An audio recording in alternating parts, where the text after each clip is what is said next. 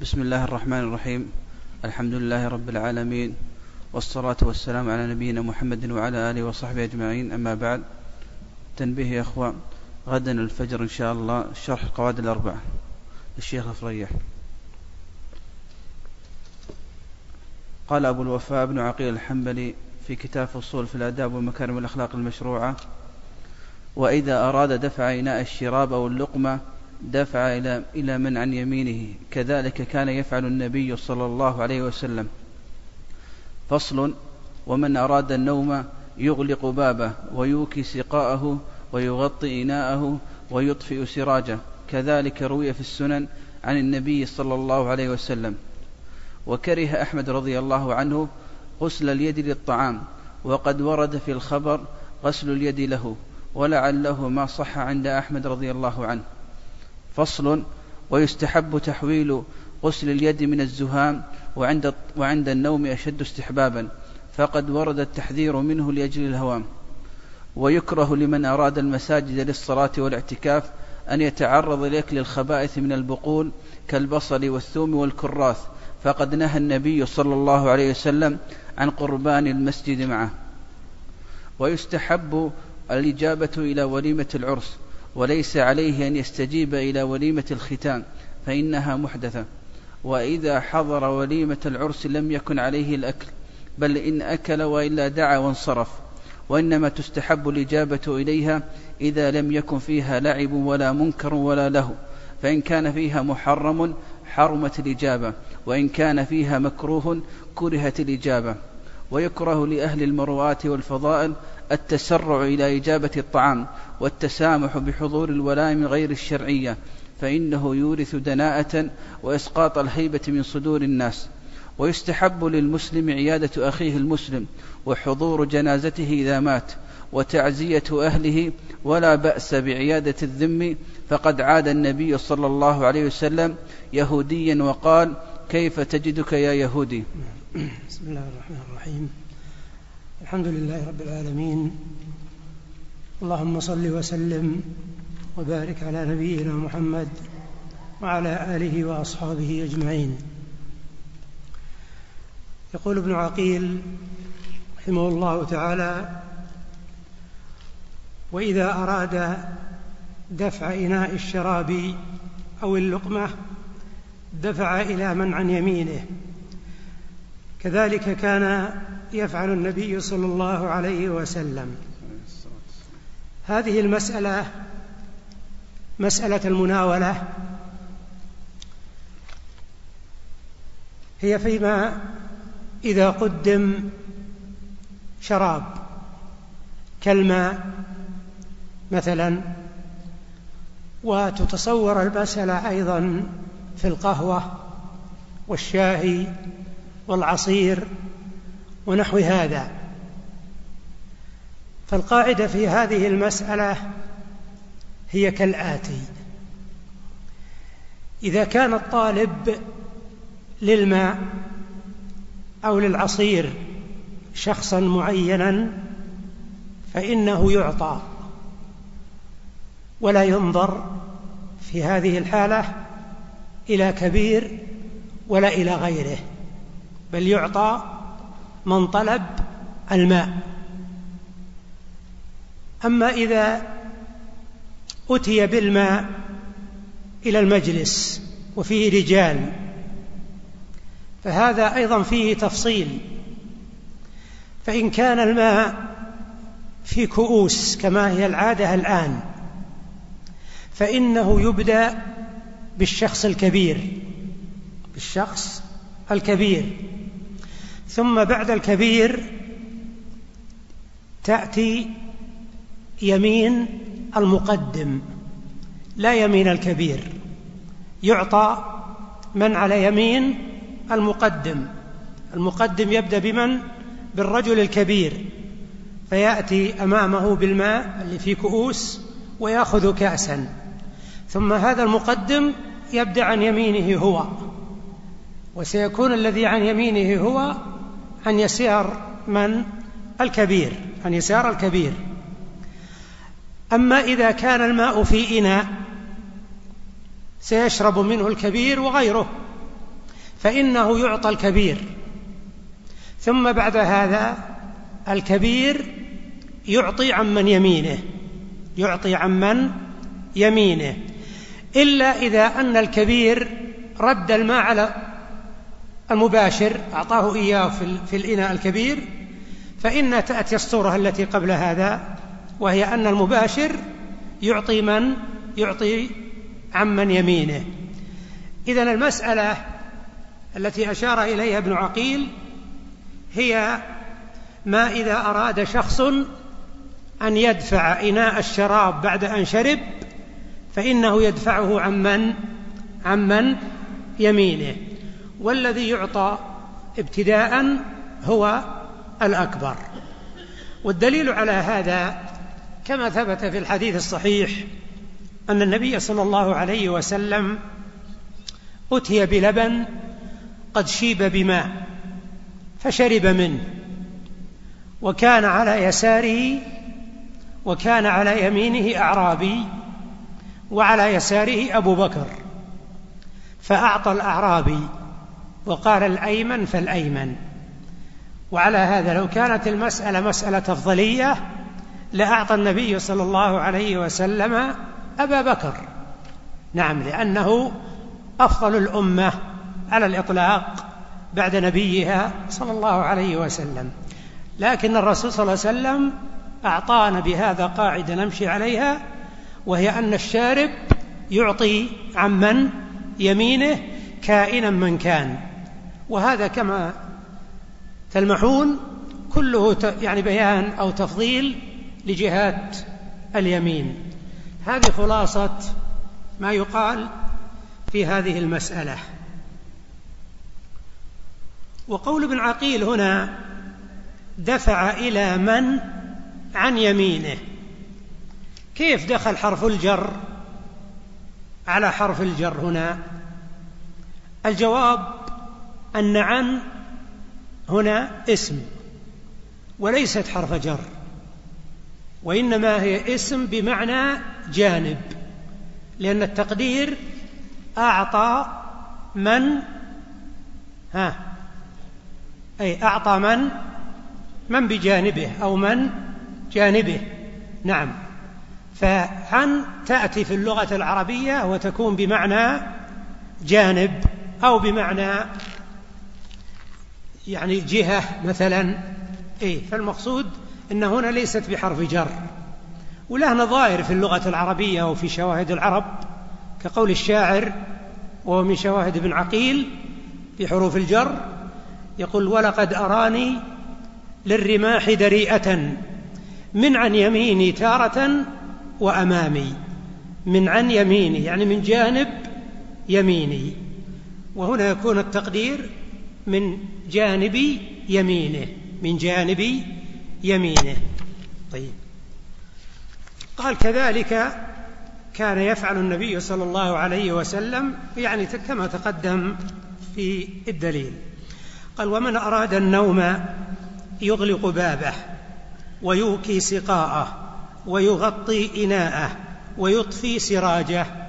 هذه أربعة من الآداب المنزلية من الآداب المنزلية.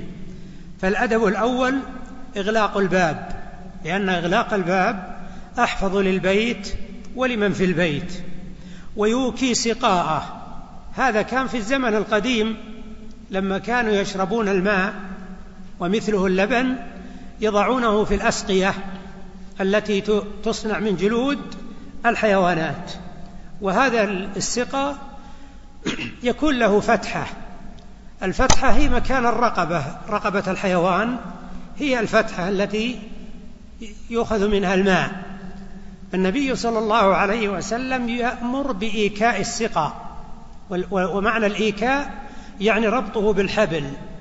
والغالب أن الحبل يكون بنفس السقة موجود حتى ما يسقط هنا أو هنا يكون مع السقة مربوط فيربط به فم القربة أو فم السقة وهذا فيه مصالح عظيمة لأن هذا الفم قد تدخله الحشرات قد تدخله الهوام وقد يأتي الإنسان يشرب بالليل فلا يبصر مثلا هذا الشيء. فكان من الحكمة أن أمر النبي صلى الله عليه وسلم بإيكاء السقة يعني بربطه. قال ويغطي إناءه.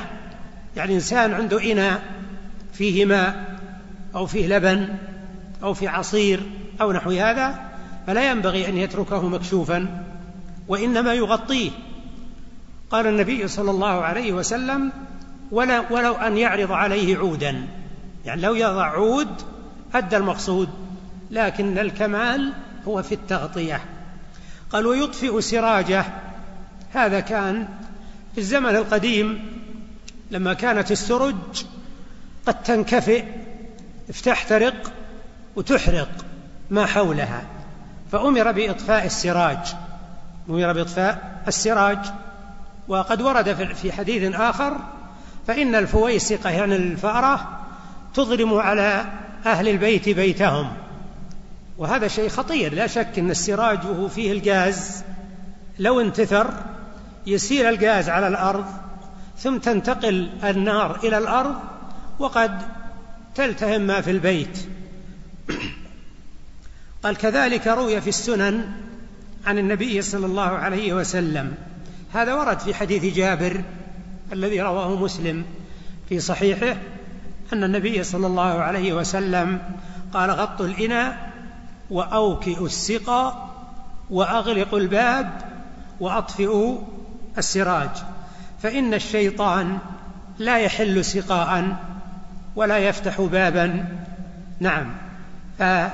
فدل بهذا أنه كما أن الحكمة الاحتراز عن المؤذيات والحشرات أيضا هذا فيه احتراز أيضا من الشيطان لأن الشيطان إذا رأى الباب مغلقا ما يفتحه وإذا رأى السقى موكئا ما يحله وإذا رأى الإنى مغطى نعم ما يزيل الغطاء. فهذه حكمة منصوص عليها والحكمة المنصوص عليها أو العلة المنصوص عليها أقوى عند الأصوليين من العلة المستنبطة. قال كذلك روي في السنن عن النبي صلى الله عليه وسلم. الذي يظهر لي إن ابن عقيل يطلق لفظة السنن على ما هو على ما في الصحيحين وما هو أعم. وإلا الحديث كما سمعتم ما هو في السنن الحديث في صحيح مسلم. كان الأولى أن يقول هكذا في صحيح مسلم. نعم. لكن يبدو أنه يتسامح ابن عقيل ويطلق لفظ السنن على ما هو أعم من السنن المعروفة.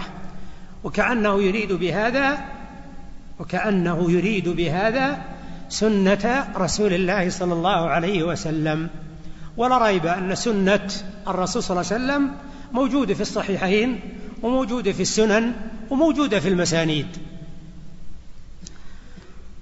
وكره أحمد رضي الله عنه غسل اليد للطعام. غسل اليد للطعام. غسل اليد للطعام اللام هنا للطعام لام التعليل يعني غسل اليد لأجل الطعام. ويصير المعنى أن الإمام أحمد ما يرى أنك إذا أردت أن تأكل أنك تغسل يديك تغسل يديك. وقد ذكر شيخ الإسلام ابن تيمية رحمه الله وتلميذه ابن القيم أن في غسل اليد قبل الطعام قولين لأهل العلم وهما روايتان عن الإمام أحمد عن الإمام أحمد. وبهذا يكون ابن عقيل نعم أتى برواية واحدة وهي الكراهة. وترك الرواية الثانية وهي الاستحباب هي الاستحباب. فرواية الكراهة رواية الكراهة هذه لما سئل الإمام أحمد عن غسل اليد قبل الطعام قال زي العجم قال إنه زي العجم أو قال إنه فعل اليهود. هذا الغسل قبل الطعام. أما من قال باستحباب الغسل هذا الأول الذي قال أنه فعل اليهود هذا دليل من قال يكره. قالوا لئلا نتشبه باليهود. أما الذي الذين يقولون يستحب غسل اليدين قبل الطعام هؤلاء استدلوا بحديث سلمان. الذي رواه أبو داود والترمذي. أن سلمان رضي الله عنه قال إن في التوراة من بركة الطعام غسل اليدين بعده. غسل اليدين بعده. قال النبي صلى الله عليه وسلم بركة الطعام في غسل اليدين قبله وبعده. يعني في في في كون الرسول صلى الله عليه وسلم زاد على ما عند اليهود ماذا؟ الغسل قبل الطعام. الغسل قبل الطعام. هذا الحديث حديث ضعيف. هذا الحديث فيه أقول ضعف لأنه من رواية قيس بن الربيع وقيس بن الربيع كما قال الترمذي يضعف في الحديث يضعف في الحديث. لكن هذا الحديث كما تلاحظون فيه يعني ما يدل على أن اليهود ما يغسلون أيديهم قبل الطعام. نعم. لكن فيه ضعف. ولهذا قال ابن عقيل وقد ورد في الخبر غسل اليد له. إيش يقصد بالخبر؟ حديث سلمان هذا. قال ولعله ما صح عند أحمد رضي الله عنه. نعم. قال مهنا ذكرت هذا الحديث عند أحمد قال ما حدث به إلا قيس بن الربيع وهو منكر الحديث وهو منكر الحديث. اذا واضح من هذا أن الإمام أحمد يضعف هذا الحديث. لكن ذكر ابن القيم في الحاشية على مختصر سنن أبي داود عن الخلال أنه قال أخبرنا أبو بكر المروذي قال رأيت أبا عبد الله يغسل يديه قبل الطعام وبعده. رأيت أبا عبد الله يغسل يديه قبل الطعام وبعده. وعلى هذا فالذي يظهر والله أعلم هو الاستحباب من باب النظافة. أقول من باب النظافة. وهذا يبدو أنه هو الذي استقر عليه الإمام أحمد. وقد رجح الاستحباب جمع من أهل العلم منهم النووي وابن حجر وغيرهما. أما من كرهه وقال إنه من فعل اليهود فيكره التشبه بهم فهذا فيه نظر فإن غسل اليد من باب النظافة والنظافة ليست مختصة بإيه؟ باليهود. نعم. قالوا يستحب تحويل غسل اليد من الزهام وعند النوم أشد استحبابا. نعم لما ذكر ابن عقيل الغسل قبل الطعام ذكر هنا الغسل بعد الطعام. قالوا يستحب تحويل غسل اليد من الزهام. أصل الزهام كل ريح منتنة. هذا أصل الزهومة والزهمة والزهام اسم للريح المنتنة. لكن المراد هنا ما يبقى في اليدين من رائحة اللحم. ما يبقى في اليدين من رائحة اللحم أو الطعام عموما. أو الطعام عموما. وقوله يستحب تحويل لم تتضح لي كلمة تحويل إيش المراد بها. ما اتضحت لي. فمن كان عنده فضل علم فليفدنا لكن المعنى واضح. المعنى والمقصود واضح. ويستحب تحويل غسل اليد من الزهام. وعند النوم أشد استحبابا. عند النوم أشد استحبابا. يعني لو إنسان أكل طعاما وأراد ينام. غسل اليد عند إرادة النوم أشد استحبابا من غسل اليد لو لم يرد إيش؟ النوم. إذا كأن غسل اليد بعد الطعام مستحبة. لكن يتأكد الاستحباب إذا أراد إيش؟ إذا أراد أن ينام. يقول الشيخ فقد ورد التحذير منه لأجل الهوام. هذه العلة. والمقصود بالهوام الحشرات. لو لو إنسان مثلا يصير بيده دسم وينام. معروف أن الحشرات معظم الحشرات ما تخرج إلا بالليل تبحث عن القوت. قد تجي لها الريح ذي تظن أنها أكل وقد تكون من ذوات السموم قد تكون من ذوات السموم. فلهذا يتأكد غسل اليدين إذا كان الآكل يريد أن يأكل بعد أن ينام بعد الأكل مباشرة. وقول فقد ورد التحذير منه يشير بهذا إلى حديث أبي هريرة رضي الله عنه أن النبي صلى الله عليه وسلم قال من نام وفي يديه غمر لم يغسله فأصابه شيء فلا يلومن إلا نفسه. من نام وفي يده غمر والغمر بقية الدسم بقية الدسم. لم يغسله فأصابه شيء فلا يلومن إلا نفسه. قال الشراح فأصابه شيء أي هوام وحشرات وقيل برص وقيل برص يعني أنهم يرون أن البرص قد يكون من أسباب النوم وفي اليد شيء من أثر الطعام وفي أثر من يد من الطعام. والحديث هذا رواه أبو داود والترمذي وحسن البغوي إسناده. أما الحافظ بن حجر فإنه رفع الإسناد وقال إنه صحيح. قال إنه صحيح. وعلى هذا يكون قول الشيخ هنا لأجل الهوام علة منصوصة ولا مستنبطة؟ مستنبطة. أو العلة مستنبطة. طيب. قال ويكره لمن أراد المساجد للصلاة والاعتكاف أن يتعرض لأكل الخبائث من البقول. كالبصل والثوم.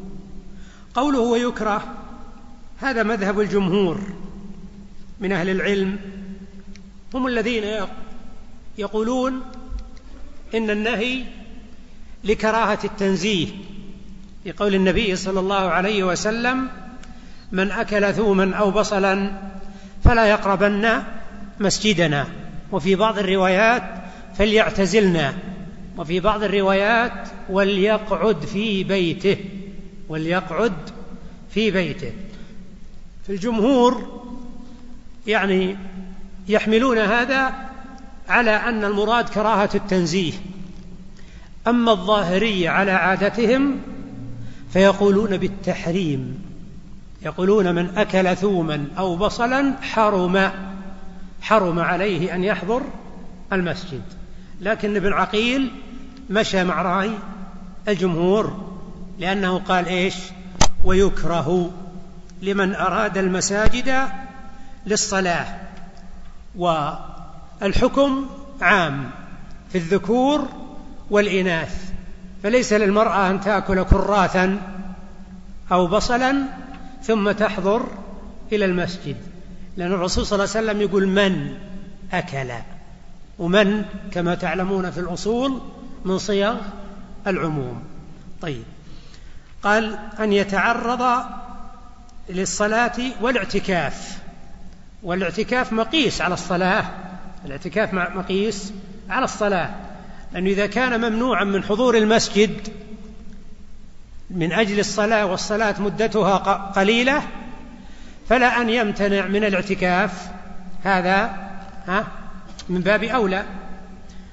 قال لأكل الخبائث والعلة في هذا كما في الحديث فإن الملائكة تتأذى مما يتأذى منه بنو آدم والمساجد تحضرها الملائكة فيها ملائكة. هذا الذي أكل الثوم أو البصل أو الكراث يكون قد آذى الملائكة والملائكة تتأذى مما يتأذى منه بنو آدم. وهذا فيه إشارة أيضا إلى أن بني آدم أيضا يتأذون وهذا شيء ملاحظ. لو صف بجنبك واحد قد أكل ثوما أو كراثا أو بصلا تكون الريحة قد آذتك وقد لا تخشع في صلاتك ولا تتأنى في صلاتك. ولهذا عوقب. هل جلوسه في بيته عذر له؟ لا. هل جلوسه في بيته إكرام له؟ لا عقوبة. لما تعاطى هذا الأمر عوقب بالجلوس.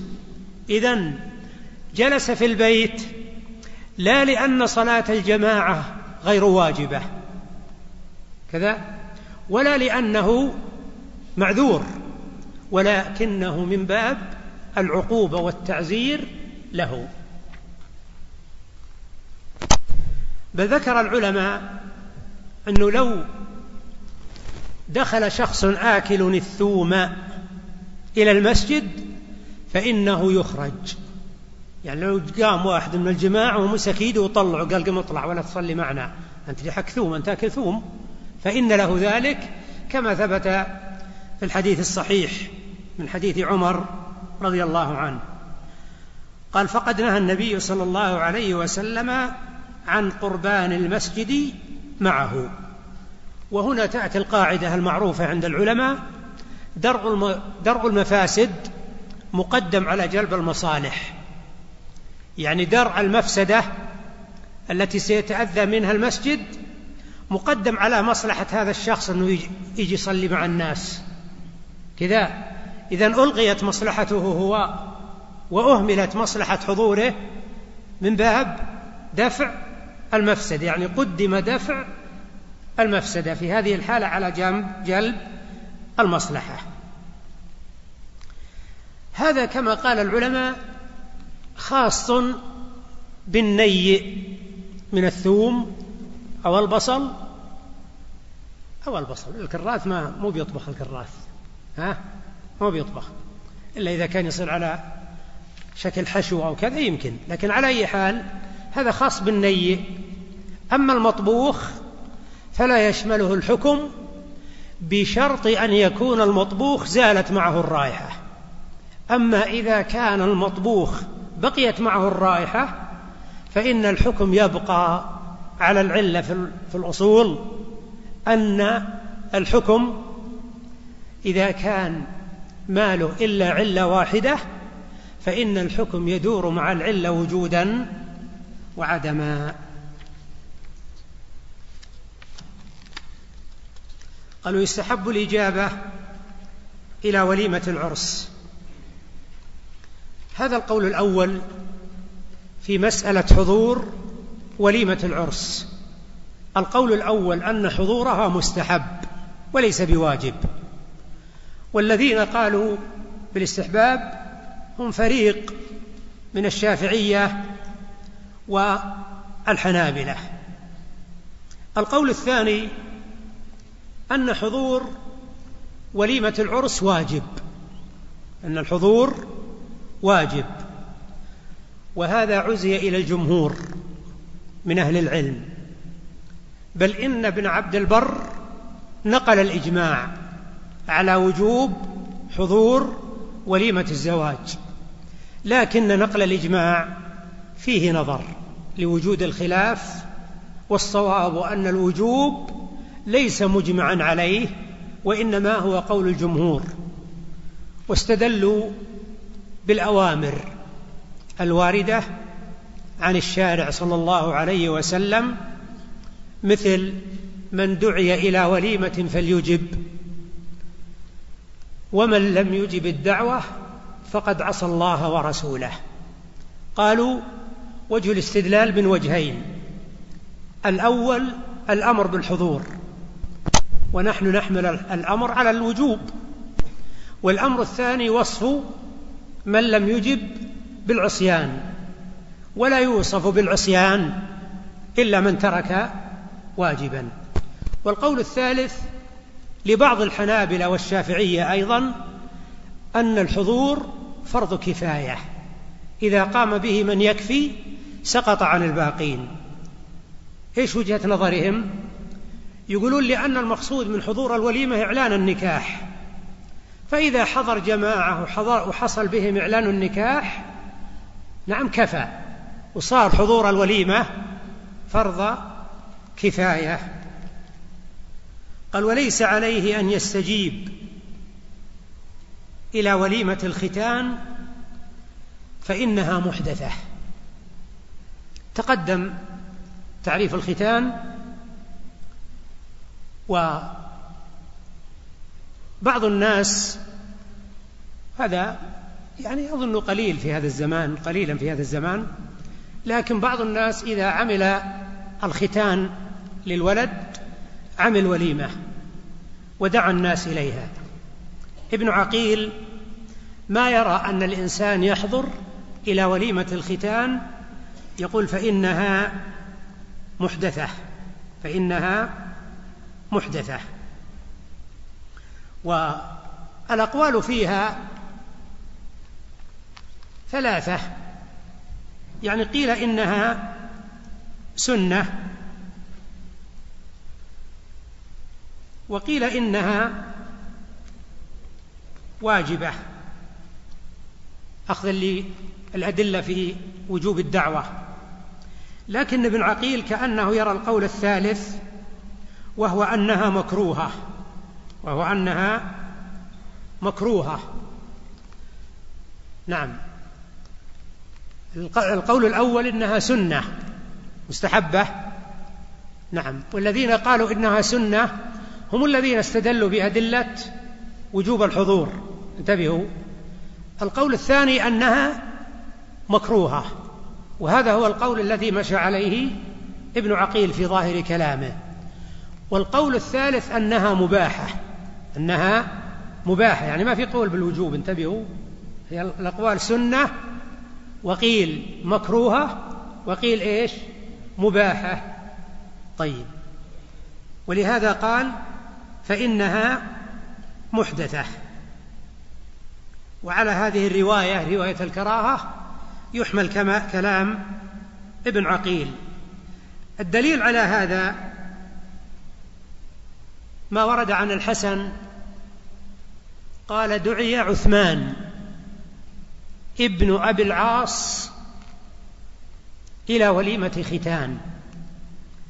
قال فلم يجب وقال كنا ندعى إليها على زمان رسول الله صلى الله عليه وسلم. قال إنا كنا لا نأتي الختان. على زمان رسول الله صلى الله عليه وسلم ولا ندعى إليه. كنا لا نأتي الختان على عهد رسول الله صلى الله عليه وسلم ولا ندعى إليه. قالوا هذا دليل على أنه لا يندب حضور وليمة الختان. لكن على أي حال الحديث هذا ما هو يعني قوي؟ هذا رواه الإمام أحمد. وفي سنده ضعف في سنده ضعف. لكن من قال بالإجابة أخذ بالعمومات أخذ بالعمومات. ومن قال بعدم الإجابة أخذ بالمخصصات. سمعتوا؟ من قال بالإجابة أخذ بالعمومات. ومن قال بعدم الإجابة أخذ بإيش؟ بالمخصصات. قال وإذا حضر وليمة العرس لم يكن عليه الأكل بل إن أكل وإلا دعا وانصرف. دليل هذا حديث جابر الذي رواه مسلم في صحيحه أن النبي صلى الله عليه وسلم قال إذا دعي أحدكم إلى طعام فليجب. إذا دعي أحدكم إلى طعام فليجب فإن شاء طعم وإن شاء ترك. فإن شاء طعم وإن شاء ترك. ولهذا قال العلماء أن الواجب هو الحضور وليس الأكل. فإن أكل هذا أكمل وأحسن. نعم لأنه يدخل السرور على الداعي ويفرحه إذا أن المدعو أكل من الطعام. أما إذا لم يأكل فلا حرج. والناس يختلفون في هذا. بعض الناس قد يكون قد أكل قبل أن يأتي وبعض الناس قد لا يناسبه الطعام الموجود قد يكون له طعام معين. بعض الناس قد يكون مثلا عنده سكر أو عنده ضغط ما يأكل الأملاح ما يأكل مثلا النشويات. يكون الطعام المقدم ما ما يناسبه. لكن على أي حال الأولى أن يدخل معهم. يعني يقلط معهم. أنتم تقولون يقلطون؟ ها؟ أي زين الحمد لله. جل ما أنا فرق يد يدخل معهم ويقلط معهم وياكل. يعني الأطعمة ما تخلو من فواكه. ياكل فاكهة. على الأقل لو شرب ماء كفى. وإنما تستحب الإجابة إليها يعني إلى وليمة العرس إذا لم يكن فيها لعب ولا منكر ولا لهو. فإن كان فيها محرم حرمت الإجابة وإن كان فيها مكروه كرهت الإجابة. هذا أحد شروط وجوب الدعوة التي ذكرها الفقهاء. لكن هذا الشرط وهو أن يكون في الدعوة منكر من لهو أو طرب أو خمور أو تصوير أو غير هذا فإنه لا يحضر. لكن قال العلماء هذا مقيد بما إذا لم يستطع إنكار المنكر. أما إذا كان إنسان له قدر وقيمة في المجتمع وإذا حضر سيتغير المنكر ويزول احتراما له نعم وتقديرا له فإن حضوره قد يكون واجبا. لعموم النصوص الدالة على وجوب إزالة المنكر. لكن كأن ابن عقيل نعم يرى العموم وأنه ما يحضر مطلقا سواء كان قادرا على إنكار المنكر أو غير قادر. هذه وجهة نظره كما في كلامه.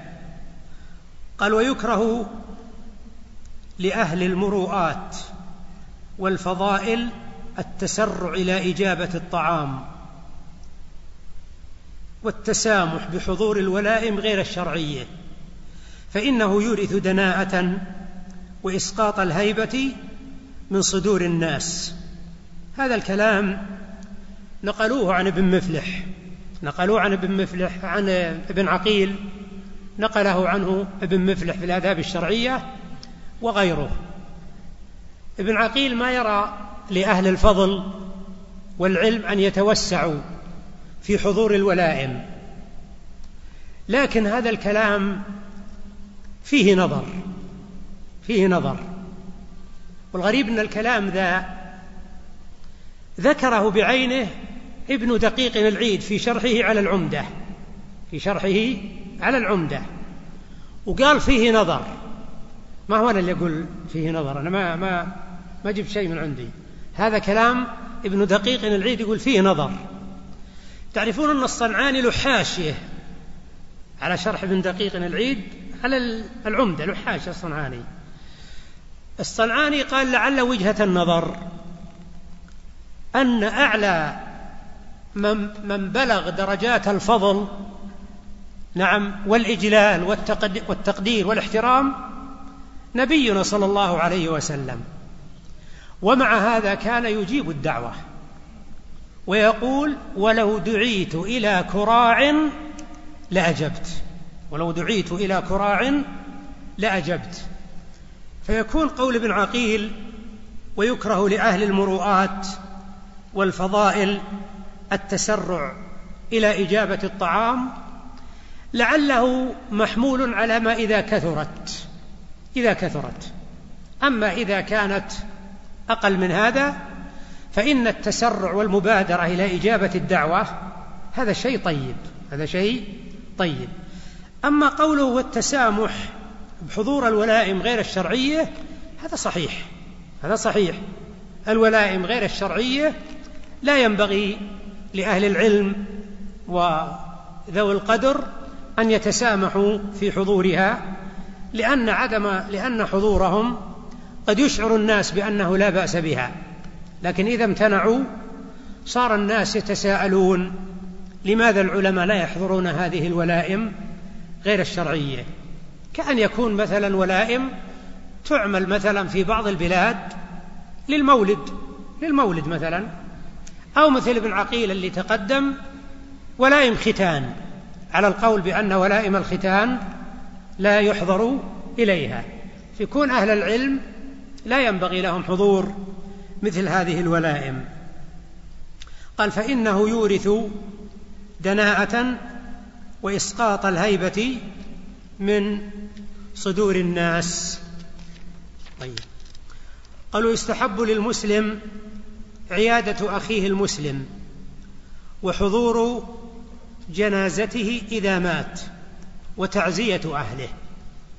هذه ثلاثة أمور تتعلق بالمرض والموت. الأمر الأول يتعلق بالموت بالمرض. قالوا يستحب للمسلم عيادة أخيه المسلم. أولا المراد بعيادة المريض. زيارته وتفقد أحواله والسؤال عنه. زيارته وتفقد أحواله والسؤال عنه. وسميت زيارة المريض عيادة. طبعا هذا اصطلاح صار للعلماء أن زيارة المريض تكون سمى عيادة. طبعا ما أتوا بهذا من عندهم إنما أتوا بهذا من قول الرسول صلى الله عليه وسلم وعود المريض. فسميت زيارة المريض عيادة لأن الناس يعودون مرة ثانية وثالثة لأن الغالب أن اللي يزور المريض ما هو يزوره مرة واحدة خلاص ولا يجي مرة ثانية لا ولا سيما إذا طال المرض نعم يزار مرة مرتين أكثر من مرة على حسب المناسبات. وقول ابن عقيل ويستحب هذا هو قول الجمهور من أهل العلم أن زيارة المريض أنها مستحبة. لكن الجمهور عندما يقولون إن زيارة المريض مستحبة يقولون إنها تصل إلى حد الوجوب في حق كل شخص له عليك حق أو بالنسبة أحسن لكل شخص له عليك حق من قرابة أو صداقة أو جوار أو زمالة أو غير هذا. زيارة هؤلاء آكد من زيارة غيرهم. جارك مثلا بالبيت تتأكد زيارته آكد من غيره. وقبل هذا أقاربك آكد. نعم صديقك آكد. زميلك بالعمل ليس كسائر الناس. هذا رأي الجمهور من أهل العلم. والغريب أن العلماء الذين استدل الذين قالوا بأن زيارة المريض مستحبة ما عندهم أدلة على الاستحباب. نفس أدلة الوجوب استدلوا بها على الاستحباب. مثل قول الرسول صلى الله عليه وسلم وعود المريض أطعم الجائع وعود المريض وفك العاني. وفك العاني. فقول وعود هذا أمر أمر والأمر يقتضي الوجوب. وقول الرسول صلى الله عليه وسلم حق المسلم على المسلم خمس وفي رواية ست ومنها أنه قال وإذا مرض فعده إذا مرض فعده. على أي حال المسألة طويلة هذه لا نريد أن يعني نزيد في التفصيل فيها لئلا تطغى على غيرها. لكن من أهل العلم من قال بالوجوب وهذا اختيار البخاري في صحيحه فإن البخاري بوب قال باب وجوب عيادة المريض باب وجوب عيادة المريض. وظن ما يخفى عليكم أن القول بالوجوب هو قول الظاهرية ولا لا؟ أن القول بالوجوب قول الظاهرية. وين؟ أين يذهب؟ أين تذهب الظاهرية؟ عن صيغ الأمر الواجبة يسارعون إليها فيقولون بالوجوب واختاره أيضا ابن دقيق العيد. وفي قول ثالث بما أني ذكرت القول الثاني في قول ثالث أن زيارة المريض واجب كفائي. إذا قام به من يكفي سقط عن الباقين. وهذا قال به بعض الحنابلة واختاره شيخ الإسلام ابن تيمية. قال وحضور جنازته إذا مات أي يستحب. حضور الجنازة وهذا قول الجماهير من أهل العلم لكن بعضهم قد قال بالوجوب وهو الصنعاني رحمه الله كما في سبل السلام. قال بوجوب نعم تشييع الميت إذا مات. والحقيقة أن القول بالوجوب هذا فيه من المشقة ما فيه. يعني لو قيل نعم أن كل واحد يجب عليه أنه يشيع الميت هذا فيه من الحرج ما فيه. والذي يظهر والله أعلم أن المسألة فيها تفصيل. مثل ما قلنا قبل قليل في عيادة المريض. فمن له عليك حق من قرابة أو صداقة أو زمالة نعم أو جوار فلا يبعد أن تشييع جنازته إيش؟ واجب.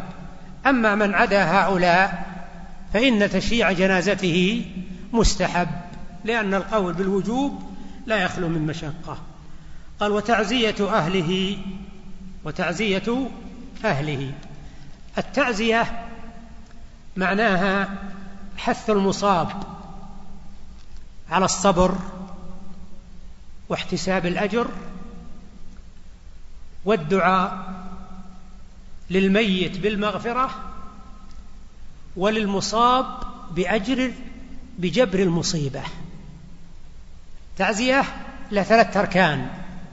ها؟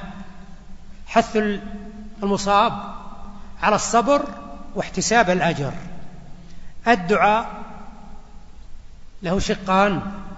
شق يتعلق بالميت بالمغفرة اللي هو الركن الثاني أو الجزء الثاني.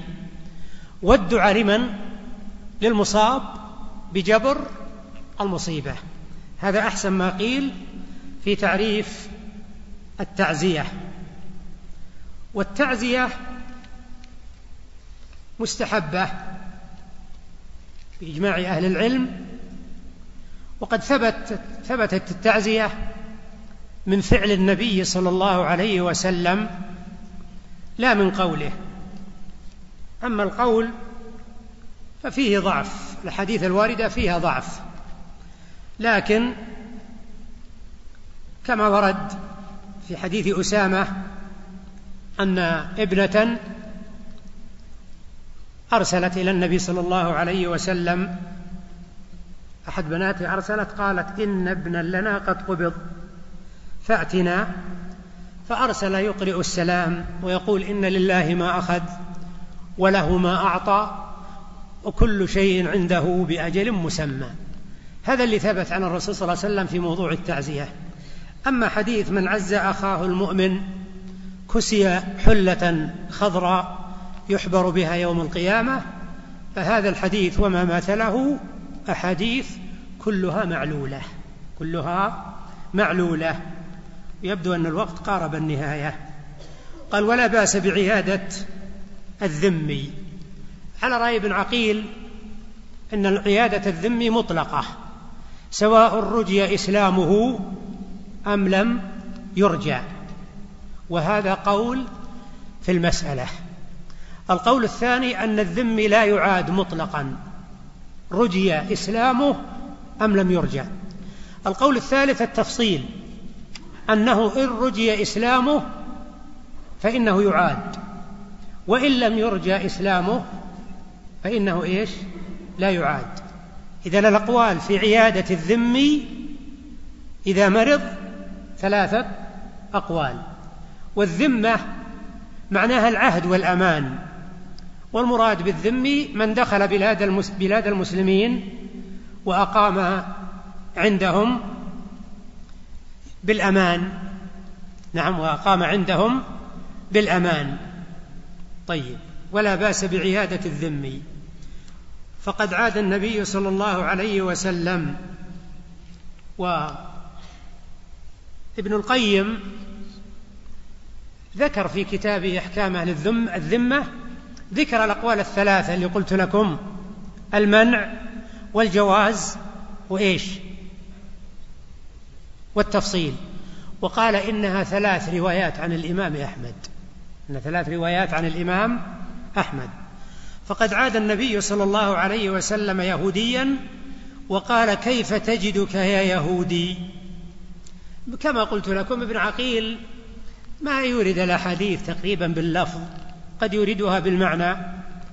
هذا الحديث وقفت عليه في إحكام أهل الذمة لابن القيم ذكره عن طريق الأثرم ساقه من طريق الأثرم عن أنس رضي الله عنه قال كان رسول الله صلى الله عليه وسلم إذا عاد رجلا على غير دين الإسلام قال كيف تجدك يا يهودي؟ يا كيف تجدك يا نصراني؟ والله أعلم وصلى الله على نبينا محمد. السلام عليكم.